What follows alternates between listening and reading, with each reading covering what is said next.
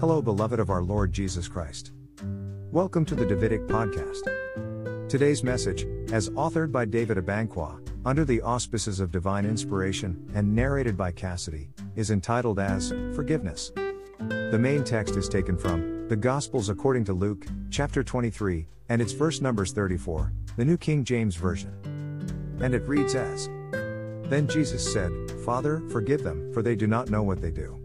And they divided his garments and cast lots. And now the exposition. I once knew a man who found it difficult to forgive those who constantly and deliberately offended him. He could not let go of the offenses of his loved ones and enemies.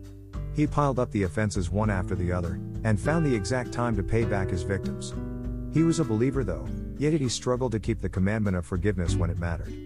Though he had read about forgiveness, and was also taught about the concept of forgiveness so many times, yet, he still failed to do what he knew was important. This person I am talking about is myself.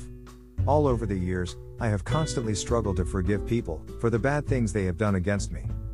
One day, as I was reading a devotional message by Bishop Dag Heward-Mills, he made mention that forgiveness becomes an easier thing to do when we make an excuse for the offender.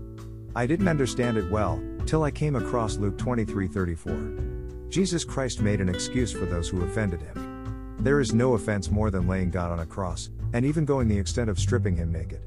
That's unforgiving. If it had been these lesser gods in Ghana like Anto and Yama, Ionta or Tagare, they would have paid their offenders back. This is what brings a distinction between God, thus sinless master who forgives, and Satan thus sinful master who holds grudges.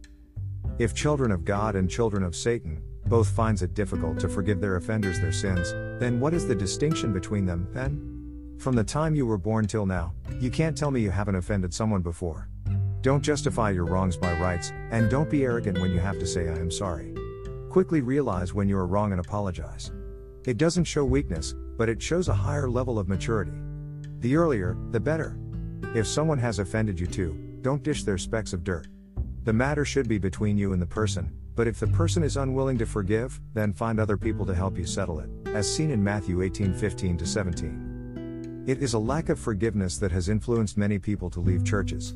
But I wonder that, for all the mistreatments and bullies they experienced in school at the expense of their seniors, they still found a place in their hearts to forgive them. Yet, when a brother or sister offends them in church, they can't forgive them too. Know that, God doesn't need you. You need him and one day you will remember my words. You will pray to God to forgive you, but he will refer you to Matthew 6:12. Let us have a clean heart towards one another. Call or meet the person whom you have sworn never to talk to, after reading this devotional, and amend every broken relationship that is sinless. Prayer Diary 1. Lift up prayers for deliverance from the characters of, I have forgiven, but I will never flow with him or her again, and I have forgiven but I can't forget. 2. Lift up prayers for deliverance from bitterness and hatred in the name of Jesus Christ.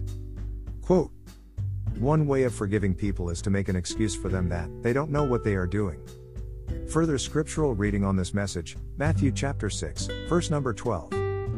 Follow Facebook, David Abankwah, Twitter, David Abankwah, Instagram, Dave underscore Christian underscore author, website, davidabankwah.home.blog, podcast, anchor.fm slash the Davidic Podcast, audiobooks, anchor.fm slash the Davidic Audiobooks. Stay blessed. Shalom.